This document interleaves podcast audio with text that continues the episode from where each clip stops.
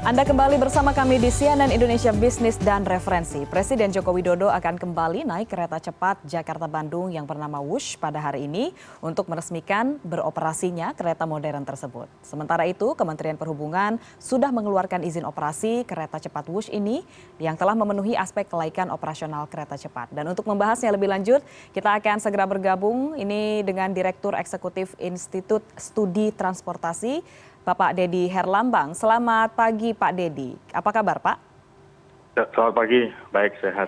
Ya, Pak Dedi, ini langsung saja Presiden Jokowi akan meresmikan kereta cepat Jakarta-Bandung Wush pagi ini. Bagaimana Anda kemudian melihatnya?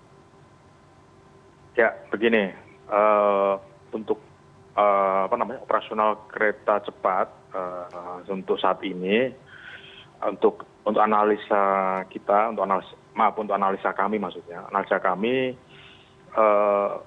untuk kebutuhan kereta cepat saat ini saat ini adalah uh, kereta cepat ini sebagai pilihan ya sebagai choice sebagai pilihan.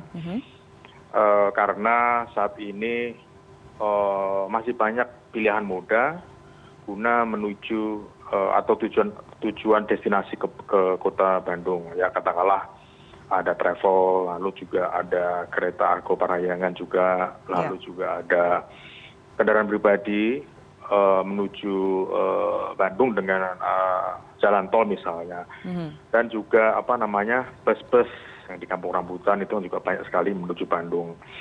Jadi memang segmentasi untuk panjang sekitar 142 kilo ini adalah segmentasi orang mengendarai kendaraan pribadi dengan tol jadi untuk saat ini memang uh, bisa dikatakan sebagai uh, pilihan gitu ya masih masih bisa naik ini bisa naik itu bisa naik ini gitu.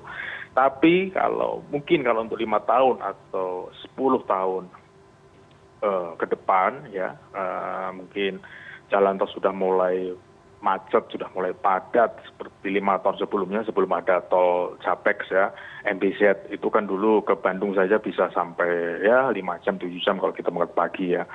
Jadi mungkin kemungkinan itu setelah lima tahun atau sepuluh tahun ketika uh, jalan tol sudah mulai stuck macet macet lagi mm-hmm. itu nanti kereta cepat ini bisa menjadi kebutuhan menjadi need bisa menjadi needed gitu ya. Jadi bukan bukan lagi pilihan tetapi menjadi kebutuhan jadi kalau mau ke Bandung cepat ya naiklah uh, kereta cepat ya kan kalau uh, dulu kalau mungkin kalau naik kendaraan sendiri bisa lima jam empat jam kalau naik kereta cepat bisa satu setengah jam itu dengan ditambah transit transit okay. ya kan? kalau naik kereta cepatnya sendiri 40 menit tapi kalau dengan transit kemudian bisa sampai satu ya. setengah jam kalau Baik. transit di Padalarang atau di Tegaluar okay. jadi kira-kira seperti itu ya. jadi kalau untuk lima tahun 10 tahun kendaraan tiap hari itu tambah. Oke, ya, berarti enam sampai sepuluh persen ya. kendaraan bermotor. Jadi kemungkinan kemungkinan jalan tol macet lagi itu kemungkinan akan besar. Jadi kita tidak mungkin membuat jalan tol sampai bertingkat-tingkat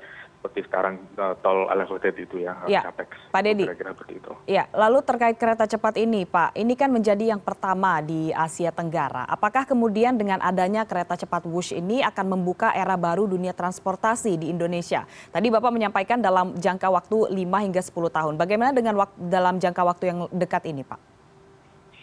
Trennya akan seperti Memang, apa? Dal ya. ya, dalam waktu dekat ini uh, inilah mungkin uh, sebuah tantangan marketing ya, tantangan marketing bagaimana kita bisa menjual menjual okupansi atau men, menambah load factor uh, kereta cepat ini bagaimana. Jadi kita tidak hanya jualan-jualan tiket saja secara secara tradisional, secara konvensional jualan tiket uh, atau istilahnya. Baik, Pak Dedi, mohon maaf. Ya, ya baik. Pak Dedi kita uh, jeda sejenak karena saat ini kita akan segera mengikuti uh, bagaimana kemudian peresmian atau soft launching dari kereta cepat Jakarta Bandung Wush yang akan langsung diresmikan oleh Presiden Joko Widodo.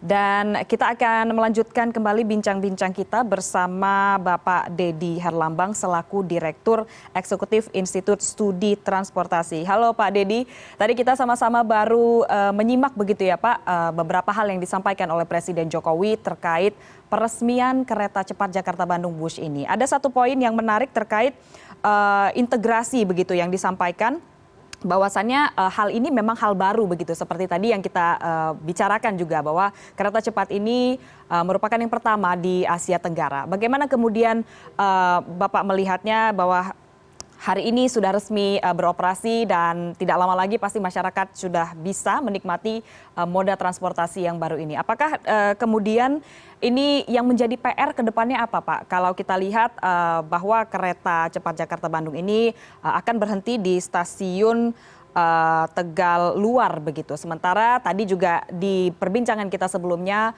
Pak Dedi menyampaikan ada juga beberapa moda transportasi, salah satunya adalah Argo Parahyangan yang berhenti di stasiun Bandung begitu. Tentunya ada um, moda transportasi lain yang terintegrasi yang harus disiapkan. Bagaimana Anda melihat ini?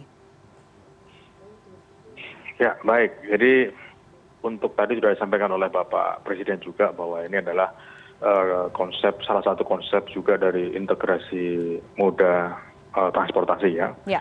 Jadi memang, jadi memang apa namanya kereta cepat ini niscaya akan berhasil bila nanti ada ada integrasi moda antar moda integrasi antar moda. Baik uh, antar moda maupun inter intermoda yang kita harapkan ya. Intermoda mungkin ada satu bundling tiket tiket integrasi misalnya uh, tiket LRT uh, dengan menggunakan LRT misalnya kita juga sudah otomatis include apa namanya Eh, tarif kereta cepat misalnya itu juga akan mengundang daya tarik eh, masyarakat untuk menggunakan eh, kereta cepat ini dan juga LRT itu sendiri.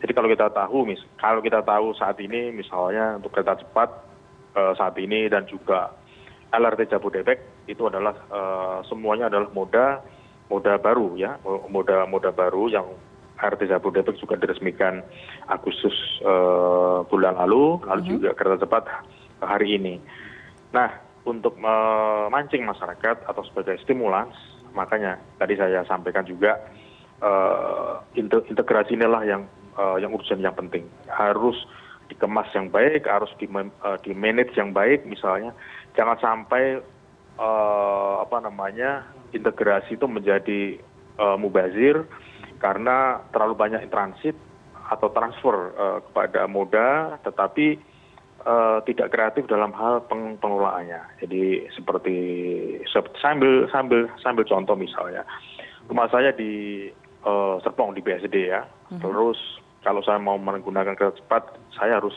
transit berkali-kali menggunakan KRL, lalu transit di Tanah Abang, lalu transit lagi uh, KRL juga menuju uh, menuju ke mana? Ke Duku Atas, lalu transit lagi dua kali dengan lrt eh, lalu menuju halim lalu transit lagi sudah tiga kali transit menggunakan kereta cepat. Lalu turun di padalarang atau di tegaluar menuju bandung misalnya. Kalau di padalarang eh, saya mungkin perlu transit dengan kereta api atau mungkin di tegal luar saya menggunakan bus eh, damri misalnya atau shuttle damri. Itu kalau kita hitung sudah empat transit. Kalau dalam riset dalam riset itu empat transit itu tidak nyaman. Maksimal transit itu adalah tiga kali transit.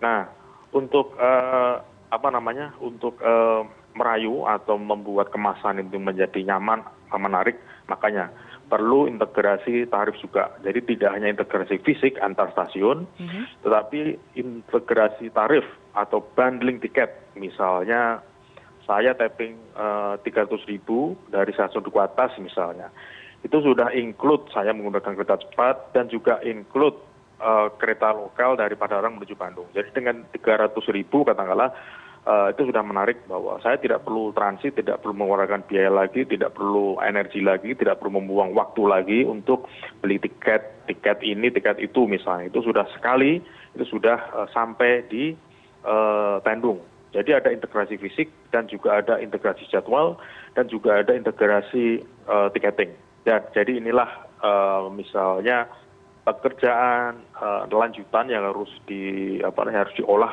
uh, baik operator ataupun regulator dalam hal ini pemerintah untuk membuat kemasan ini supaya menarik bagi uh, masyarakat supaya masyarakat uh, mau shifting dari kendaraan pribadi mm -hmm. ya, contohnya mungkin bidikan uh, segmentasi kereta cepat ini adalah pengguna-pengguna jalan tol itu mau meninggalkan kendaraannya, lalu juga mau menggunakan kereta cepat ini menuju bandung. Kira kira itulah ada kemasannya kira seperti itu Oke, baik. Eh, berarti memang diharapkan ke depannya tidak hanya integrasi uh, moda transportasi begitu ya, uh, yang bisa menjadi sebuah kesatuan begitu ya Pak ya, yang bisa membuat kenyamanan masyarakat juga meningkat dalam menikmatinya, tetapi juga integrasi tarif ini diharapkan juga bisa menjadi salah satu faktor pendorong agar masyarakat bisa kemudian tertarik begitu ya, untuk mencoba betul. menggunakan transportasi ini. Baik Pak Dedi, kita tahan sejenak karena kita harus ya. jeda, nanti kita akan lanjutkan lagi perbincangannya karena CNN Indonesia Business dan referensi akan kembali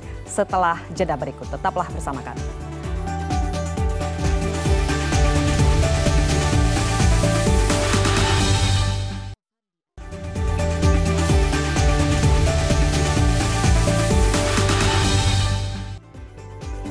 Anda masih bersama kami di CNN Indonesia Bisnis dan Referensi. Kita akan melanjutkan kembali dialog bersama Direktur Eksekutif Institut Studi Transportasi Bapak Dedi Herlambang. Pak Dedi, kereta api cepat Jakarta-Bandung ini adalah layanan kereta cepat pertama begitu ya di Indonesia dan bahkan di Asia Tenggara seperti yang sebelumnya disampaikan juga oleh Presiden Joko Widodo dalam peresmian uh, hari ini. Apakah kemudian ini akan menjadi sebuah uh, katakanlah peradaban baru di era kecepatan lewat kereta cepat ini, Pak? Ya, kalau peradaban peradaban jelas eh, peradaban ada ada perubahan ada perubahan uh, moda ada budaya baru lalu juga ada uh, tarikan tarikan baru lalu tarik tarikan perjalanan baru lalu juga ada bangkitan bangkitan baru khususnya di stasiun baru misalnya kalau Halim mungkin sudah padat ya. Tapi kalau nanti misalnya di berhenti juga nanti di stasiun stasiun Karawang kan juga ada stasiun Karawang itu nanti juga kemungkinan ada bangkit-bangkitan baru, lalu mungkin rencana juga akan didesain eh, TOD seperti yang sambutan Presiden juga sudah sampaikan. Ada TOD juga di sana, uh, lalu juga pada larang, pada larang sudah ada juga suatu desain kota-kota satelit uh, Bandung misalnya, ada kota Parayangan atau kota Bandung baru misalnya ada kota Parayangan baru di sana di Padalarang yang sangat tentunya sangat uh, mendukung untuk operasi kereta cepat ini dan lagi uh, di Tegaluar. Tegaluar ini saat ini juga masih lahan kosong. Mm-hmm. Itu juga nanti bisa didesain sebagai TOD katakanlah atau TCD misalnya nanti di situlah uh, kalau misalnya desainnya berhasil lalu marketingnya berhasil misalnya itu nanti akan menjadi bangkit-bangkitan baru juga di situ mungkin ada mhm. tumbuh mall apartemen hotel misalnya ada pusat pusat bisnis atau atau cbd juga di sana di sana juga dekat stadion apa namanya Bandung Lautan Api misalnya ya bisa di, lebih di create untuk meningkatkan uh, perekonomian di Tegaluar misalnya dari Bandung Kabupaten Bandung khususnya.